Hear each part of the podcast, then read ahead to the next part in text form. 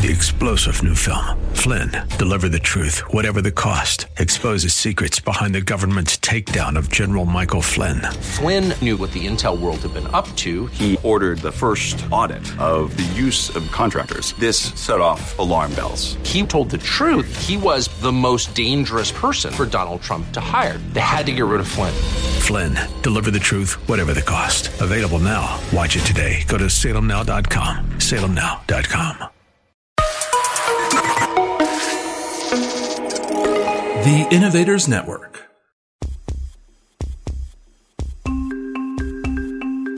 Welcome to the Heart of Innovation 60 minutes that could save life and limb with new breakthrough ideas and innovation changing the healthcare landscape. Brought to you by patient advocacy group thewaytomyheart.org in partnership with Cardiovascular System Incorporated's patient advocacy campaign Take a Stand Against Amputation. Here are your hosts for the Heart of Innovation, Emmy award winning journalist and founder of The Way to My Heart, Kim McNicholas, and interventional cardiologist and founder of the Save My Piggies Health Education Series, Dr. John Phillips. Hi, everyone, and welcome to the Heart of Innovation.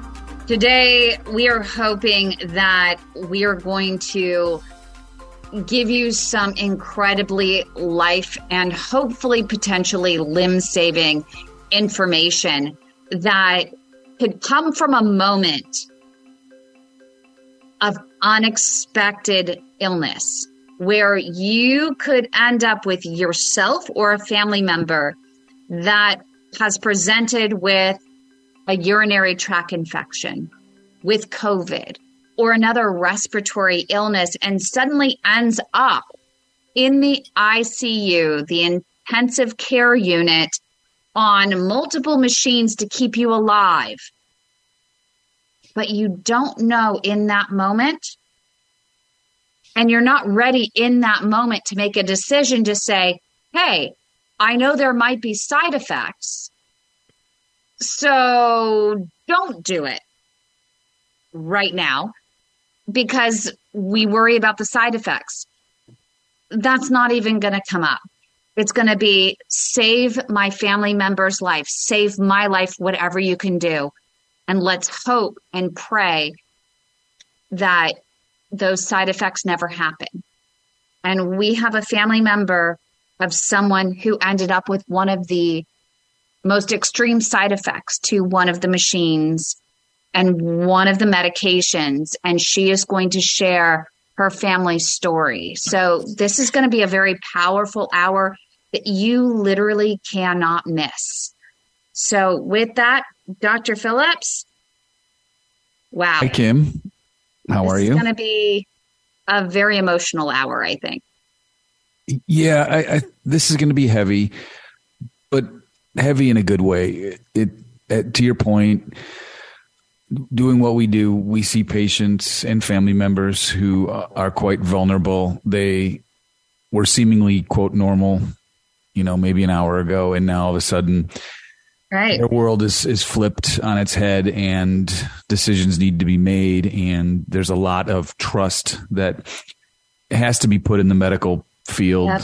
with physicians, nurses, etc. And you have to kind of acquiesce some of the control that maybe you're used to having, and and just trust people and and hope that uh, they they can help you. I remember early early in my career, I was on call, and I got called in for a patient who was arresting in the hospital.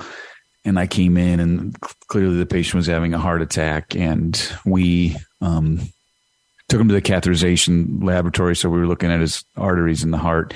He was very sick, and we actually put the patient on uh, what's called ECMO, which I think we're going to be talking about, and we can get into it uh, in, in de- a little more in depth in the show. But basically, when you get put on ECMO, your your body your heart and lungs are being bypassed by yeah. the machine. And I remember telling, you know, we, we kind of got the patient through it, but he was gravely ill. And I remember going talking to his wife and she looked at me and said, well, are we still going to be able to go to Thailand next week? and I, oh, wow. And I, next oh, week, yes, week later. And, yeah. Wow. And I was I didn't really know what to say, but it just you know I didn't. I, and after a while, you have a, a, while you can process the whole thing, and you, you just totally understand that these folks have no clue what's going on and they're just scared and vulnerable and the their reality is is is no longer what it used to be and they're not thinking straight and so that as a physician and a and a and a, a you know extender of healthcare you just have to make decisions for people uh, and do what's in their best interest so yeah. looking forward to speaking with jenny uh, I know it's going to be a difficult conversation to have, but hopefully our audience will learn something from it because I know I will. So, should we start with a moment of inspiration from you? I guess so. Dr. John Phillips, spectacular vascular moment of inspiration. Are you ready, Kim? I am ready. I'm always ready for your moment of inspiration. Oh, all right, thank you. So, uh, this is a quote from a uh, a, a, physicist who's a Nobel laureate, and it's a little bit heavy. His, his name is Richard Feynman, F E Y N M A N, and and he is now he's kind of talking about the importance of um, scientific integrity and and having some skepticism. But he says, and he's quoted as saying, "The first principle is that you must not fool yourself." And you are the easiest person to fool. And I think that it speaks to when you conduct scientific research, um, you want to make sure you're vigilant in identifying mistakes, correcting mistakes, making sure you're not making false assumptions. Uh, but I also think it's kind of philosophical in the sense that you can kind of convince yourself of almost anything sometimes, and, and you have right. to be aware of that. And and in these situations, when when mom or dad is gravely ill, things can happen and people can get convinced of they can go down these rabbit holes and it's important to have some healthy skepticism but again it's also important to to kind of trust the the people that are taking care of your loved one and hope and and understand too that everybody is working in their best interest and trying to help them they try and and one of the issues that we're dealing with is I think that our healthcare system overall, especially since COVID, is overburdened. They're short staffed. And everyone who is on staff right now, they're trying their best, but they can't always be there. They're trying to be there. And so, especially during this show, it's really important for a patient's family to be an advocate and to bring on an advocate to make sure you're asking the right questions and just making sure to offer some healthy reminders as to what is expected because you can't be everywhere at once when you don't have enough people for one. But knowing that every single person that is there has the best interest at heart of every single person there. Can they be everywhere at once? No not always. But they're going to definitely do their best. And if a family member can be proactive and have the information they need have the questions that are most pertinent and impactful, I think that that's really important. Yeah, I, I agree. I mean, we often take for granted the stress of of a procedure, a general procedure or an elective procedure, not only on the patient but family members. I did a procedure today on a patient that needs to come back um, and actually get some work, more work done. And I was listening to the family. There were about four members discussing how they were going to have to take off work and who was going to pick mm. up so and so and and how they were going to get the other person. And and you know we kind of think about it like oh well, well, let's just schedule them in two weeks. I mean, and then I walk out and go on my merry way, and somebody schedules yeah. them. But we don't think about the fact that you're changing someone's day. People are taking time off of work. I mean, it's pretty impactful. And so we have to be, I, I always try to be a little bit more cognizant of that when I'm making, helping make decisions for patients. Cause it's not just about me and getting the work done. And it's not just about the patient too. It's about that support system uh, that is trying to help them. And how about when you do have a patient in this situation, you're talking to the family, people who are not clinicians or physicians, how do you, in a sense, provide that information because what we find in, in what we do with the Way to My Heart, which is a nonprofit 501c3 advocacy group for people with circulation issues in their legs, known as peripheral artery disease, that people um, sometimes the doctors dumb it down so much that the patients and the family can't even look things up on Google and get accurate information. Uh, and so, how do you balance that? How do you explain things to to the family as to what's going on? What is your your process? Yeah, I mean, there's a lot of misinformation out there, and what is particularly more troubling now, in my opinion, is the immediate and instant access that patients have to their medical record uh, through the electronic medical record. And oftentimes, and I think it's good. I mean, obviously, they want to be involved in their health care, but they have access to all the documents that we have. They have access to our progress notes, we call them. That's just kind of how we assess a patient and make recommendations and things of that nature. They have access to the letters we send to other physicians. Right. And we speak in a language that that most folks don't understand and it becomes very problematic when patients who now they have quicker access sometimes to their chart than we do. I mean, I, we don't sit, I don't sit there and,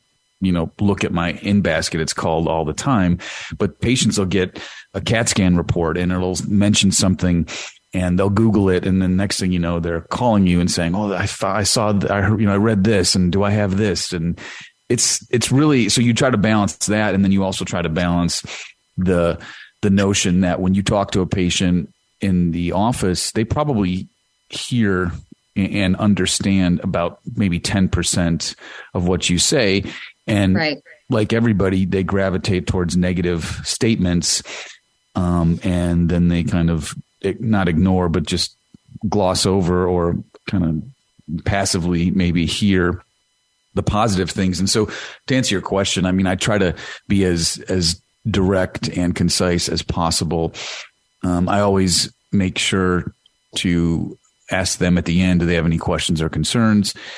Uh, I always encourage folks to write down or if they want to um, record the conversation, I don't have a problem with that, or call somebody and, and have them listen in. And at the end of the day, I'm always, I say, listen, I, I'm the kind of the coach here. I want you to be the quarterback. Uh, you know, we can work on a playbook together and I can recommend some plays, but you know, you're going to have to help me execute them. And that usually, at least that's my shtick, so to speak, to try to under get folks to be on a relatively level playing field with me. Diagrams are super helpful as well. Um, but again, yeah, you're you're trying to explain something, a complex disease, um, to somebody who has oftentimes very little understanding of what's going on, and and rightfully so, are pretty anxious, and so you you play psychiatrist to your patients and psychiatrist to yourself sometimes. And the more information you give, the less likely that these patients are going to be turning to Dr. Google or to groups such as groups that we monitor with the Way to My Heart where people start posting those results you talked about that you haven't had a chance yeah. to discuss with them personally mm-hmm. and they're asking a random group of peers hey what do you think about these results so that can become a real problem so the sooner the doctors have a chance to have the conversation about those results with the patient and the more comprehensive the conversation they have with those patients, the better. Now, coming up right here on the Heart of Innovation, we are going to talk more about that and why Jenny Parakango, the daughter of a patient, came to the Way to My Heart to seek answers to help her mom who's in the hospital even in this moment fighting for her life and limb. So you don't want to miss that. Stay with us right here on the Heart of Innovation. Leg health can indicate risk for heart attack, stroke, and amputation. If you have leg pain or cramps while walking, get checked for peripheral artery disease or PAD. PAD is plaque buildup in mainly the leg arteries. Be sure to ask your physician for an ankle brachial index, also called an ABI test, where they use blood pressure cuffs to analyze the blood pressure in your legs. If they discover you have arterial plaque that's limiting blood flow to your feet, medicine and a regimented walking program are frontline treatment. If PAD is in its advanced stages, your physician may schedule a surgical intervention.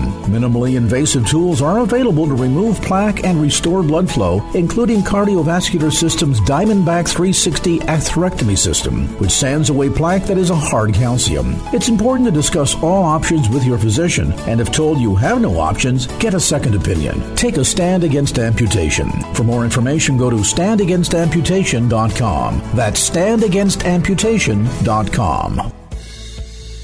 Welcome back to the Heart of Innovation. For more on today's topic, go to theheartofinnovation.org. That's theheartofinnovation.org. Once again, here's Emmy Award winning journalist Kim McNicholas and interventional cardiologist Dr. John Phillips. Welcome, everybody, to I think what's going to be a very impactful and emotional and hopefully educational Save My Piggies.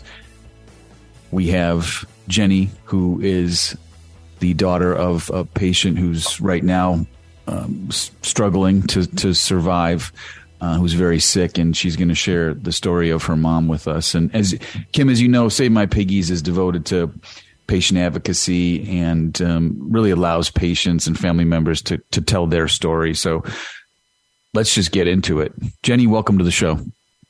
Thank you very much, uh, Dr. Phillips. Thank you, Kim. Hi, my name is Jenny Tarakengo. I am the daughter of my mom's name is Chantal. I won't say the last name. Well, what happened is my mom um, came from Africa after post COVID. She came to see her granddaughter, which is my daughter. Two years after, brand new baby, brand new baby. She came to see a brand new baby. It was an exciting moment, but unfortunately, my daughter had COVID. I had COVID. We had to put my mom elsewhere with my sister for at least the uh, quarantine time until everything's fine because she's diabetic. We didn't want to put her at risk. That's the reason why she didn't live right with me, but she lived, she lived with my sister 10 minutes away from where I live. There, it was on Tuesday. I walked in there because it was my daughter's birthday, and grandma didn't see the her grand uh, grandbaby for the first time. She, we were okay. We will go there in the morning. We're gonna surprise grandma for the first time. It's your birthday. We bring in cake. You, uh-huh. you're gonna be two. It was just an exciting moment. That was four days after my mom came it was four days. She came on January 27th, and that was uh, January 31st. So we went there in the room, walking. My sister went to school, the other went to work, and one went to school. She was home with a friend that she came with, with her friend, a friend of hers. So walking to their apartment, and nobody, everybody was quiet. When my sister previously called me, said, "Hey, mom threw up last night, and she was not feeling so well, but she's sleeping." I was like, "Okay." I got there at nine o'clock. I was thinking about going there at 12 after uh, lunch, but I said, no, let me get there at nine o'clock. And the daughter was sleeping and I went there walking. She was not, there was no noise. I said, ah, maybe she's tired. You know, I'll let her sleep a little bit. It's nine o'clock. So she, if she slept at six or seven, that's only two hours. I'll give her a little bit more time. Then I'll surprise her, just open the door and come in with the cake and we can just, uh, you know, big happy family. Finally, she can see her granddaughter. Then I tried to put my baby in bed, uh, but she didn't want to sleep. She started crying, and I was like, "Oh man, that no!" Oh no, she's gonna wake grandma. I yeah. know. I don't want that. She'll mess up her surprise. So, oh my god, you know what? She's grandma. She'll be up and she'll go back to sleep later on because she was still having the the time difference from home and here. We have like six hour. It was like six hour difference, so she sleeps late and wake up very very late in the afternoon. So I went there, I opened the room, I opened the door, just walked in. Her friend was sitting on the floor holding her hand. And it oh, was no. so hot. It was so hot in the room. I said, What's going on here? It's too hot. Oh no, your mom said she was cold, so I put in um, the heat on. And she even put the, the portable one. I said, Really? And I came, Mom. I called her mom. She was no I said, Why are you sitting in the corner? She's like, no, she's moving. She's moving a lot. I didn't want her to fall off the bed, so she's sitting on this corner so she won't fall off the bed. I said, since when? She said, since 8.30. And at that time, it was already 10ish. So I went, I called mom. Mom, I was calling her name. She was not moving. She was not talking. Her eyes was just the white, the white. I, I got scared. I said, maybe her sugar went up. I looked for her sugar machine. I tried to check her sugar. I was so, I was shaking. I couldn't even find, I couldn't even hold the right to check her sugar. I was like, maybe she's tired. Maybe she slept early. So I was just telling mom, mom, mom, And I said, Mom, look at her granddaughter was sitting because my, my daughter was asking, Mom, what happened? Because I start screaming. And I look on the side of the mom, look at your granddaughter. She couldn't open her eyes. She was just making those moaning voice, uh, hmm, hmm, but she's not moving, no, nothing. And I stood her up. I said, try to sit down. She was falling off on the bed and said, yeah, this is serious. So I have to take her to the hospital. I didn't even think about calling 911 because my mind were the time to call 911. I'm freaking out. The the the the, the, the time that the the uh, yeah, you had to get her I was you, so you had to get her in the car. How did you get her even in the car? Did you carry her? I asked her for, I couldn't carry her because she was a little bit heavier. She's not too heavy. She's like a 150 pounds, but at that time she became so heavy. So I asked her friend, why didn't you call me? She said, oh, the internet is not working. I said, but you could have go out downstairs. This is two hours. She's been this way. We don't even know if it's two hours. Maybe she she been this way since earlier. So I started panicking. I tried to take her with me. I couldn't. I said, okay, you can pull on your back, piggyback her. We go into my car. We putting on the car. So that's what we went downstairs, put in the car. The car was parked in the front. The ER was six minutes from where they live. I drove her right to the ER. And there, it was a whole total different story. The trajectory of her life is just kind of chaotic. because there, here she is thing- coming from Africa and she has yes. no insurance. She's coming to mm-hmm. America yeah. And almost as you and I have talked about before, that it's yeah. a blessing. She's here in the US to get care and you get to be with her and you get to advocate for her. You get to see her. She does get to see her daughters, her granddaughter, and, yeah. and everything else. So when you're in the emergency room with her, what happens from that point? It was first of all, it was so scary because I was thinking she doesn't have nothing to stay here legally. She doesn't have uh, her visa was expiring in uh, February 6th, and she doesn't have assurance. And bringing her to big hospital, it was a lot of battering in my mind. So when I brought her there to the emergency room, you can just see everybody was stressed out, and I didn't know what was going on. Her fever was high. Her kidney was oh, her fever was high, and she was shaking like shaking cold, very shivering. We had to hold her down so she won't shiver. They get all the medication. I didn't know what was going on.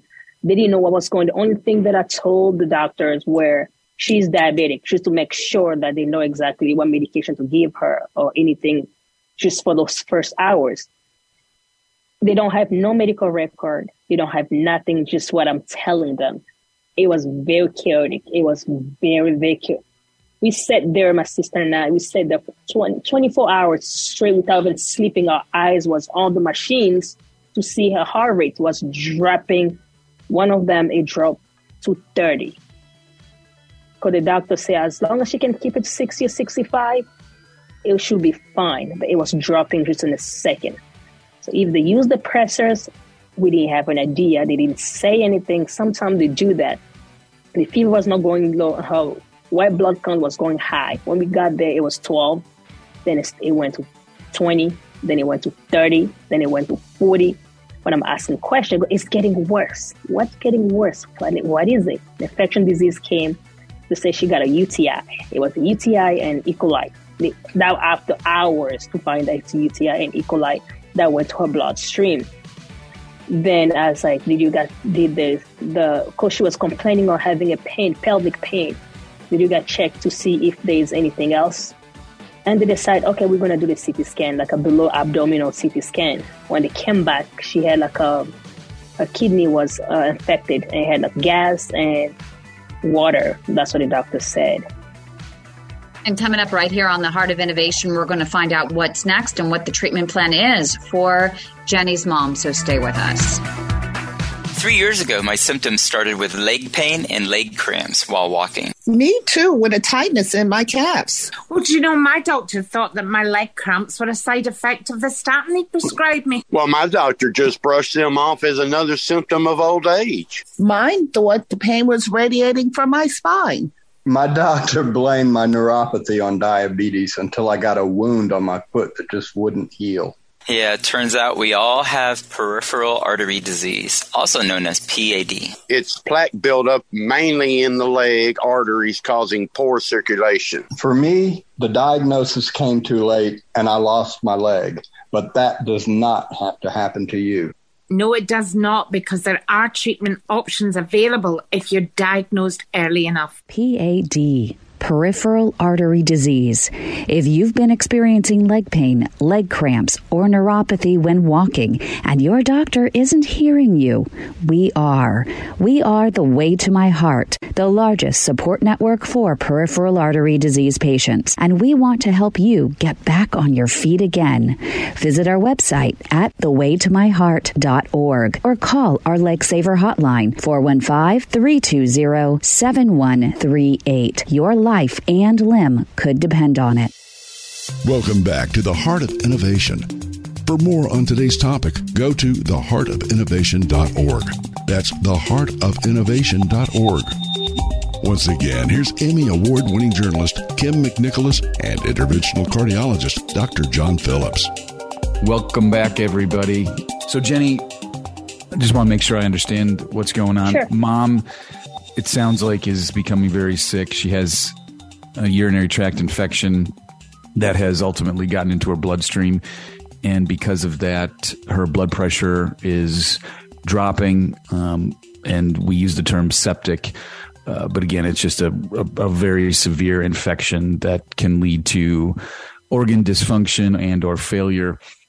Um, it sounds like the kidneys are not working. Um, obviously, in that in these situations, we worry uh, about other organs failing, um, acid building up, the body um, not able to you know help itself, and so clearly, it sounds like she's on some medication to support her blood pressure and heart rate potentially, but she's she's not doing well right now. Is she on a breathing machine, or is she um, you know coherent with you and able to able to converse?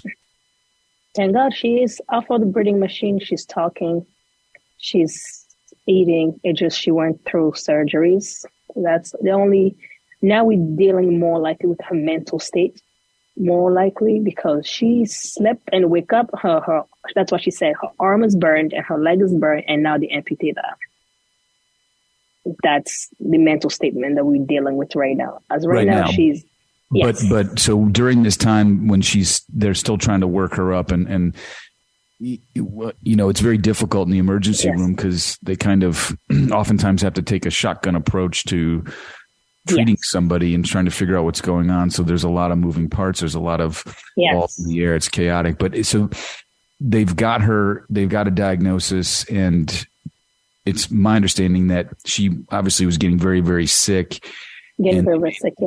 they made the decision that they needed to support her heart and lungs Yes. by using something called ECMO. Is that is that correct?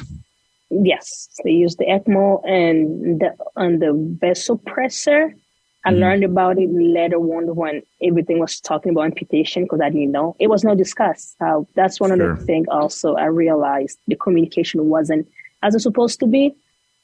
So to support her life, that's what they did. And when they did the CT scan, they find uh, they wanted to do an emergency uh, surgery with her kidney to put um, I forgot the name, the tube uh, on the left, right, on left. Uh, yeah, left that's the side so ECMO machine, the catheter, right?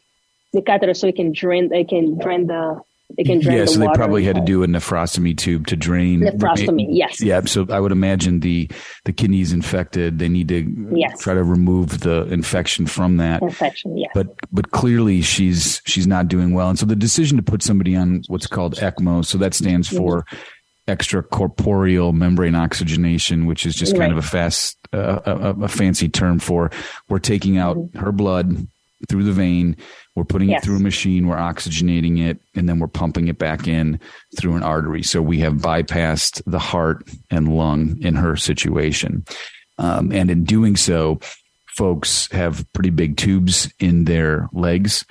Um, The blood flow below where that tube is put in can often be compromised because the body, I mean, if you think about it, right, when you go outside in the cold, what gets what what what gets cold the quickest? It's your hands and your toes because the Right. vessels, what we call vasoconstrict, they clamp down and they shunt blood to vital organs, kidneys, heart, etc. You know, the core.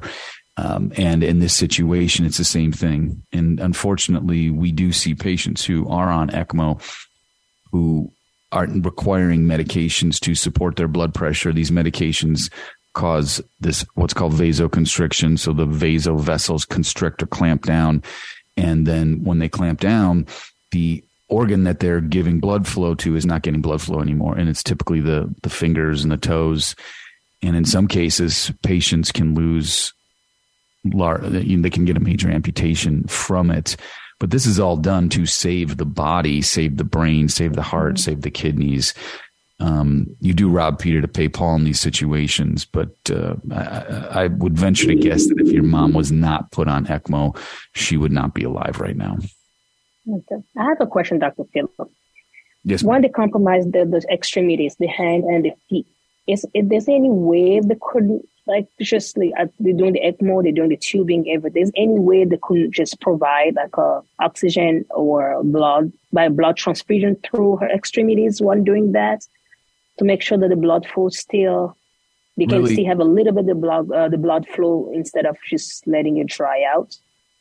What the only option that we have is to often put a tube in that's so the, the so the tube that's in the artery is pointing towards her heart. Okay. Right. And below that tube, and that tube is typically in the growing, in the what's called the femoral artery. We can put a tube pointing down towards the feet and hook up blood flow to that to provide flow into the leg.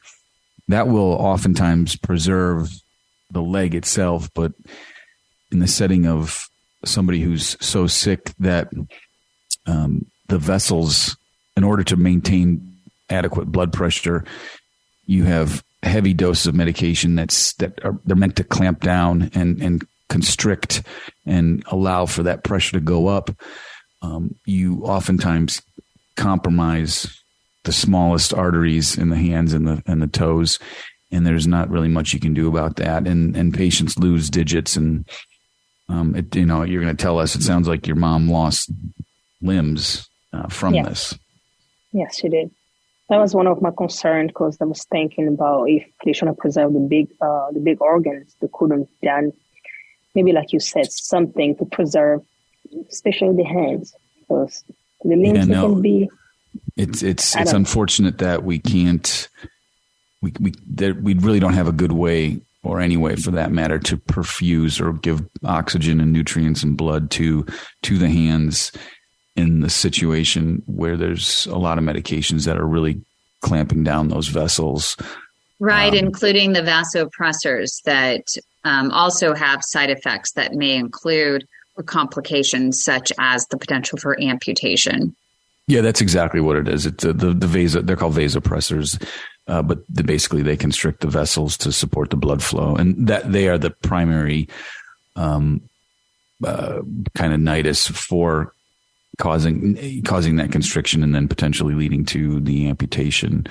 Uh, but again, you if there's no brain, if there's no heart, if there's no kidneys, it doesn't matter if you have hands or feet, and that's the way we look at it. And it may seem kind of callous, but I can assure you, they did whatever they could to save to save your mom, and this is the collateral damage that occurs um, during, and it is a war during during this war to to save. And a couple, a couple things that that especially for people who have family members that are in ICU, they're on the ECMO machine, they're on vasopressors, et cetera. Um, a couple things that we've learned, Jenny and I, along the way from talking to some ECMO specialists is to make sure that they do have someone that's monitoring the gases and the um, coagulation of the blood. Can you, or at least the thickness of the blood? Would you mind expanding on that and just why they have to monitor those two things? Uh, yeah, so you have to make sure the blood is, has a certain pH to it because um, that allows it to function in its optimal range. You have to make sure that there's certain amounts of oxygen in the blood and the carbon dioxide is being removed. So this is the it, it's called the gas exchange that's occurring outside the body. Um, and the blood also has to be very thin. Um, in, in most cases, now getting into the weeds a little bit, but most situations the patients are on blood thinners to prevent clotting uh, and, and fairly high doses. There are some places that actually do run the ECMO, it's called an ECMO circuit, without being on a blood thinner. Um, but there are also things that we worry about are the, the platelet levels and the and the um, what are called the coagulation factors. Yes. Are they in the appropriate range? Um, and and so it's I mean ECMO is not done very frequently if you think about it, but when it is so it's done for folks that are very very sick and on the ver I mean this is a life-saving intervention. and so in these situations where there's a lot of moving parts, it, it's not uncommon for you know certain things to go wrong, and um, you know there, there are ECMO specialists. I mean, I would imagine in this situation you have an intensive care doctor, you have the infectious disease doctors, you have yeah. potentially respiratory therapists that can run the ECMO machines, or, or we call perfusionists that run them. You have a lot of cooks in this kitchen, so to speak, that are all kind of hopefully pulling the rope in the same direction to save your mom's life and, and have a meaningful life.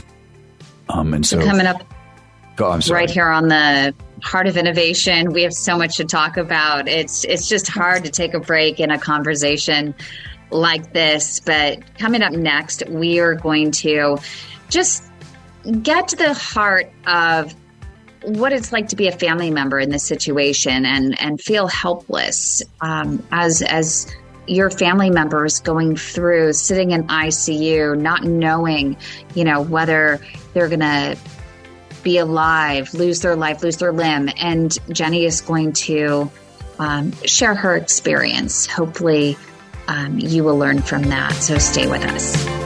What does the color of your feet say about your vascular health? Hi, I'm Dr. Gary Rothenberg, a podiatrist and director of medical affairs for Podimetrics, a diabetic foot diagnostic mat company.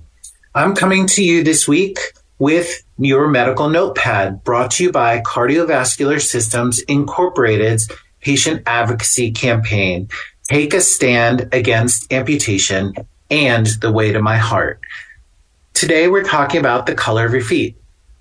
Skin discoloration can occur to the feet and legs for a variety of reasons and can range from pale white to dark black in discoloration.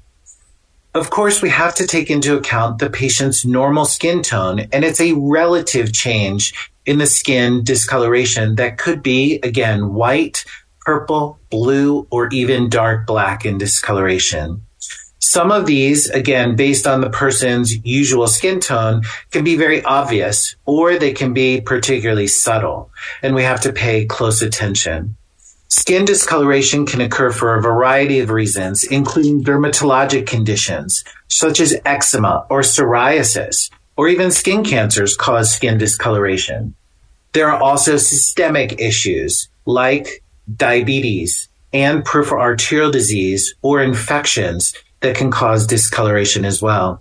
We all have also bumped our little toe on the nightstand and it turns usually purple, yellow, or even black from discoloration of trauma and bruising.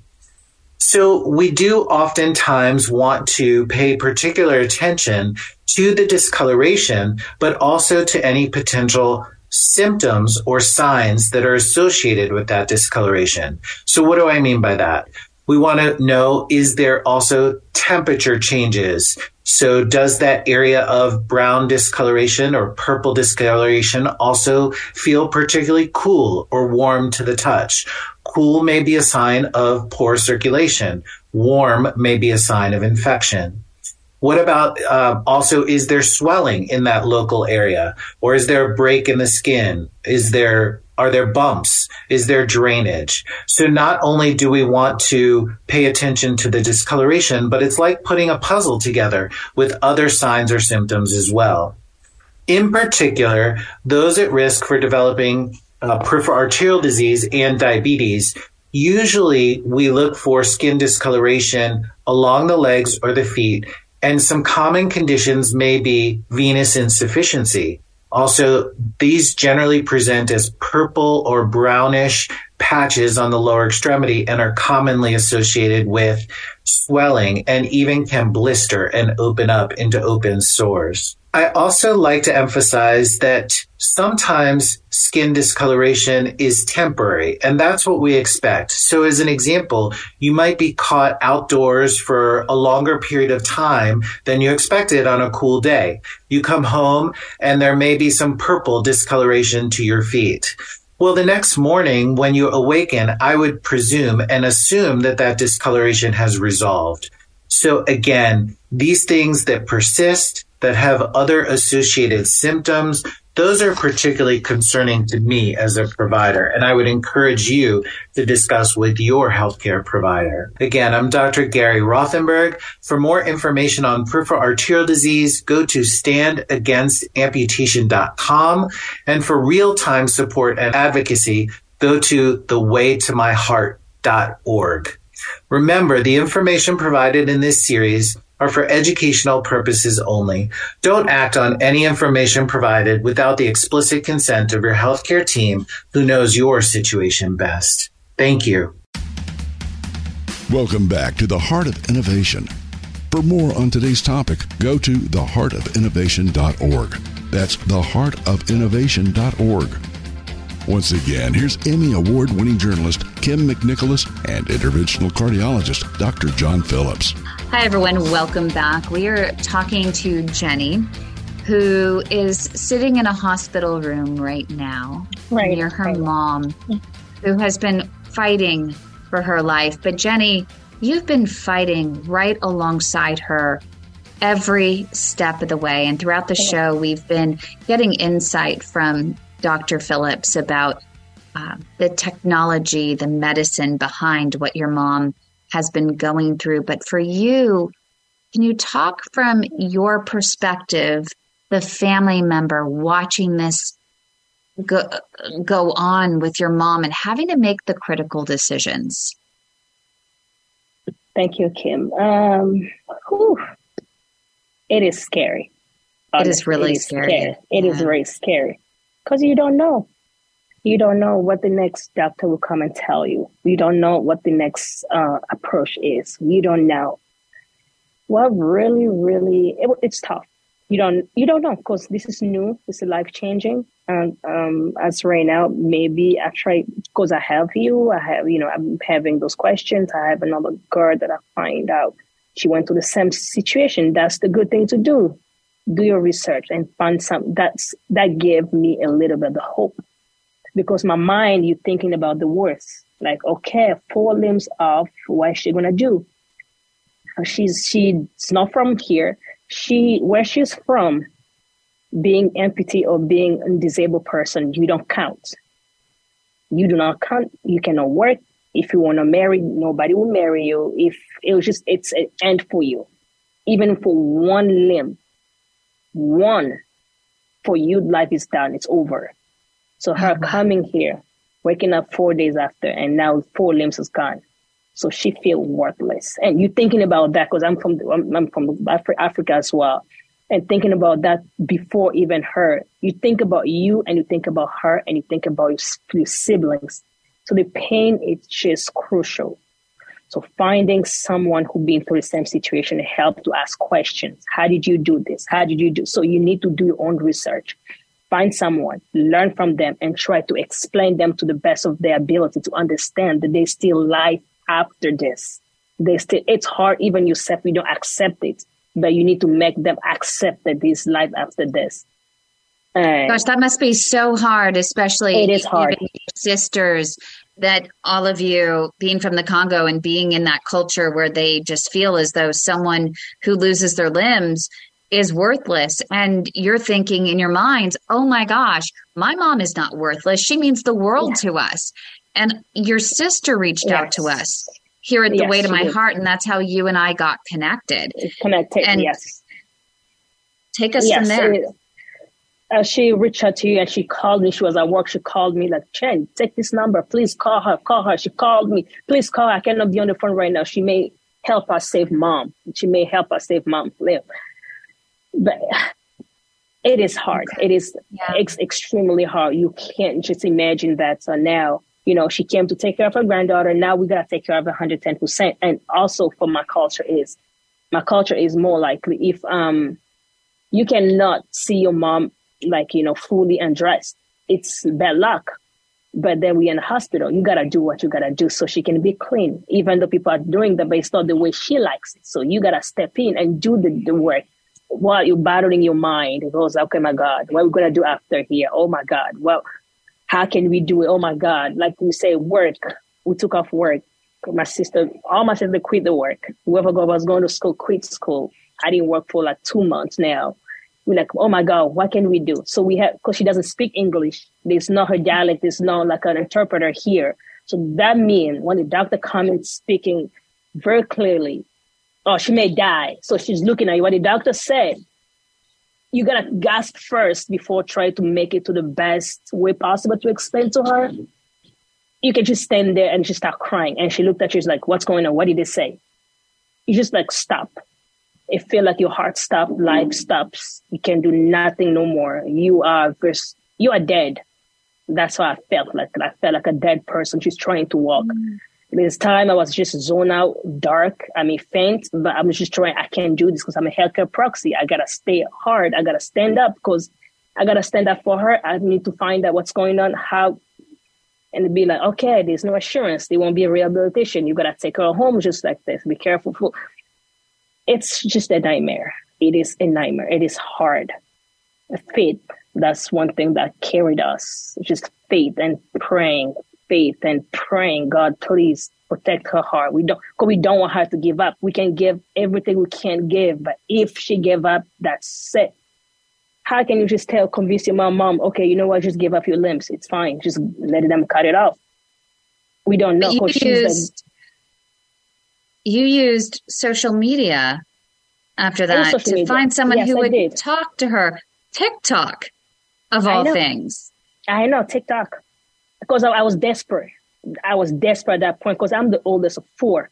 I need to be strong for my mom. I need to be strong for my dad who's still back home. I need to be strong for my siblings who are here with me. I need to be strong for her family member who's still back over there asking questions. So I'll be on my phone 24 7 trying to update everybody, anybody by the end of the day. I'm drained. And I got to do that again the next morning with the wow. doctors who are coming.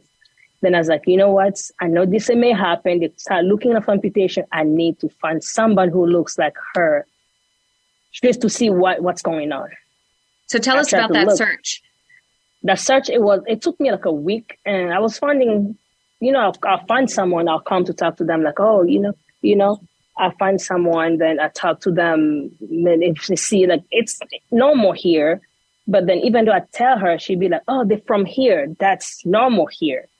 They're from here. That's normal. But out of the blue, I tried again and I find that girl. I just texted her, emailed her, God, please, girl, call me. I'm desperate. I need help. So I can at least show to my siblings, show to my mom, show to my family member to see like, hey, look at her. She's living her life. She's running marathon. She's doing this. She's cooking. She's a mother. She's a wife. It's okay. So out of the sudden, she took my number. She called me right away. She called me, and since then, she been a big, big, big help. Not only for her, and for my mom, for me to stay strong. Because if she did it, she can do it. And I asked her, "Where are you from?" She's like, "Oh no, I'm from Kenya." I was like, "Thank God." She's a believer. We are believers. So, mom, look, see, she's from Africa too, and it happened to her. This is what happened with the family member. They didn't want to do the, the amputation. The family was praying because it was more likely family are praying. The limb will come back. I said, I believe to the, the power of the Holy, the God, everything I do. But sometimes it's here. You can see she can have fever out of the blue, talking. She gets a fever. She becomes unconscious. She becomes, she lost her mind. Her muscles, her face muscles start shaking. And that's again scary. It's taking me back to the day I found her, the day that we went to the ER. It just scare your heart. Just stop. It goes like, okay, I would prefer to see her in a wheelchair than just see her dead. I can't. So we need to convince her. Talk to the girl. She's like, I'm willing to come down there to the hospital. If you come to give her a little bit of motivation, I will be there to come just so I can motivate her to do this because I'm like this and I'm leaving. It's okay. And I'm going to walk you guys through all the, uh, everything you need. So she's been calling FaceTime. She's been had the prosthetic. She's actually showing us, I got some three or four you can use. So the big problem was more likely when they do the amputation to save the the the knees and the elbows, and that was a hard problem too because the doctor was suggesting below the uh, above the knees and above above above the elbow. I fight so hard for that. I don't care how long it take. You got to do below the knee. No, you come. My mom, she's fifty five. No, she made no. Her chance of walking is very slim. She's uh, seeing her age, seeing um we don't think she will use her limb no more. She'll be well wheelchair bound. And every day my mom be like, I prefer being dead than being in a wheelchair. I was like, so what am I doing here? What am I gonna do? What am I what are we gonna do? So we support each other. My siblings and I, we support each other. We are like two two me and my other sister, other side, we, we say, okay, fine, they'll do the amputation. We'll see what's going on after that. The other two was like, there's no way they'll do the amputation. I'm sorry. Even though I'm a, I'm a healthcare proxy, I just need the approval of all three of them because we're still going through the same thing. I cannot just put them on the dark. I need to make them understand so we can do the work. It was it, it was hard, and I have. That's a lot of pressure of on you. Yeah. It is a lot of pressure. And the doctor, when you see the kidney doctor come talk to you, the blood doctor come talk to you, you have a doctor who's telling you, oh yeah, she may die on the table when you do the surgery. Okay, what am I supposed to do? And oh, she doesn't have a lot of blood. She we, we, that one that's one thing we have to you have to battle for negativity. Okay. We'll come up right here on the Heart of Innovation. We're going to find out where her mom right is right now in her journey and what's next. So stay with us. Welcome back to the Heart of Innovation. For more on today's topic, go to theheartofinnovation.org. That's theheartofinnovation.org. Once again, here's Emmy Award winning journalist Kim McNicholas and interventional cardiologist Dr. John Phillips. So, Jenny, during the break, you were sharing with us that as it stands right now, your mom has lost both her upper extremities, but above the elbows and the right leg below the knee. And tomorrow she's having surgery on the left leg, and they have to decide whether or not it's going to be above or below the knee. Yes, uh, for the, the extremity, upper extremity, she did have uh, is below the elbow. Oh, below the elbows. I'm sorry. Yes, yes okay, slightly below the elbow, and her left leg it was below the knee.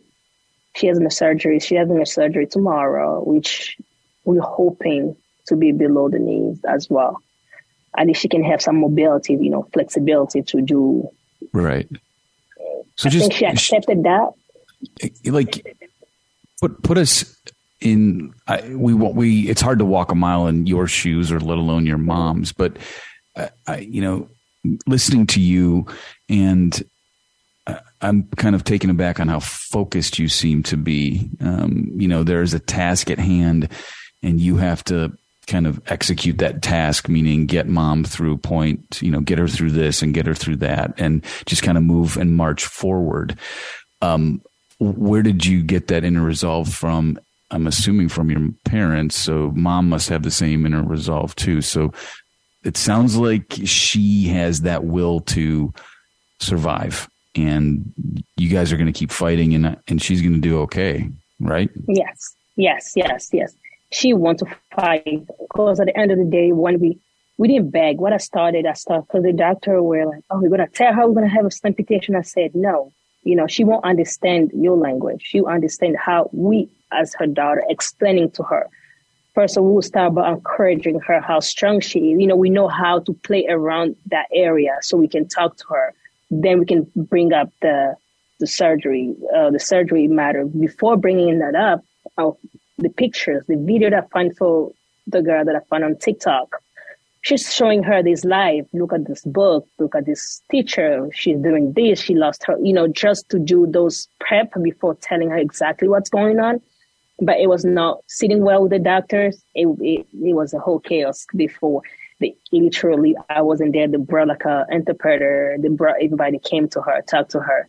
And she refused to talk to them. I said, you know, I want my mom to leave. I'm not going to lie to her. It just, it takes time for us to explain to her, for her to understand what's going on. Because as ourselves, we don't understand what's going on. We know just it happened. We were not prepared for this. We were not prepared for the pressures we're going to do. You know, it was just out of a sudden it came, oh, we do a amputation. Go the OT, PT. Sorry to interrupt, but We only have about a minute left. Do you have a new mission in life now? I do. Uh, I do. I do. I absolutely do. If oh, Kim, mm-hmm. Ad, patient advocate, it's something that I'm called. Uh, that's my calling. I need to do that. If I had people on, on my side came and the one I find on TikTok helped me throughout the journey and I'm helping my siblings to understand and I'm helping her and it's going a little bit easier than I thought it would be. Not easier, but it's going positively than I thought it would be. It was a try. And why can I not do it for other people or the patient or yeah, the family? You feel like there's a purpose, right? It's a purpose. It's the purpose because without the help, I don't know. who will go crazy. Absolutely crazy because we don't know. This is a new life. This is a new era. This is a new it's everything is new. We don't know how to do it, but having someone next to you to understand understand what you're going through and give you the good advice and just guide you, it's very very helpful. It's very helpful that you can't even imagine because it gives it gives me the strength to help my family. Yep. And now Jenny and I are on this next phase of this journey, and we are launching Limbless and Living through the Way to My Heart. And we are going to find new initiatives and new innovation that are helping those who are limb different. So make sure you go to thewaytomyheart.org and send us a message through there and ask to subscribe to this new initiative that we are doing so that we can help Jenny, her mom, and so many others limb different, and thrive. Thank you, everyone, for joining us. Thank you so much, Jenny, for sharing your story, for your courage, for your perseverance. We appreciate you so much. Thank you. Thank you very much, Kim. Thank you, Dr. Phillips. Thank you. It says iPhone. Jenny, Jenny uh, you're an inspiration, and as is your Thank mom. You. So good luck tomorrow. Thank you very much, Dr. Phillips. I appreciate that. You've been listening to The Heart of Innovation with Emmy Award winning journalist Kim McNicholas and interventional cardiologist Dr. John Phillips. Our mission is to help patients live a better quality of life through comprehensive education, real time support, and high touch advocacy in partnership with thewaytomyheart.org and take a stand against amputation. Our purpose is to reduce the 1.5 million heart attacks and strokes and nearly 200,000 amputations annually. For more information regarding topics you've heard discussed on today's program, go to theheartofinnovation.org. That's theheartofinnovation.org. The Heart of Innovation is for educational and informational purposes only, and advice and views shared are not a substitute for medical advice from your own supervising physician. Do not act on any information provided in this show without the explicit consent from your own healthcare team. If you think you are having a medical emergency, call your local emergency number or go to the nearest hospital or emergency room.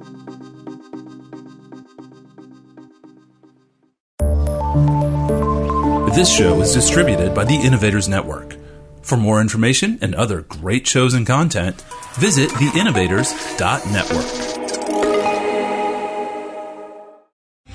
Three star general Michael J. Flynn, head of the Pentagon Intelligence Agency, knew all the government's dirty secrets. He was one of the most respected generals in the military. Flynn knew what the intel world had been up to, he understood its funding. He ordered the first audit of the use of contractors. This set off alarm bells.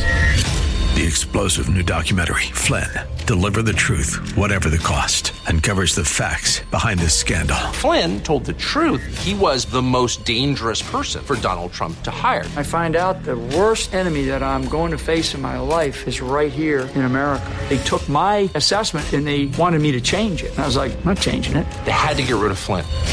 With in depth interviews, archival footage, and never before seen personal records of the man behind the headlines. I just felt like I was drowning. Flynn, deliver the truth, whatever the cost. Available now. Watch it today. Go to salemnow.com. Salemnow.com.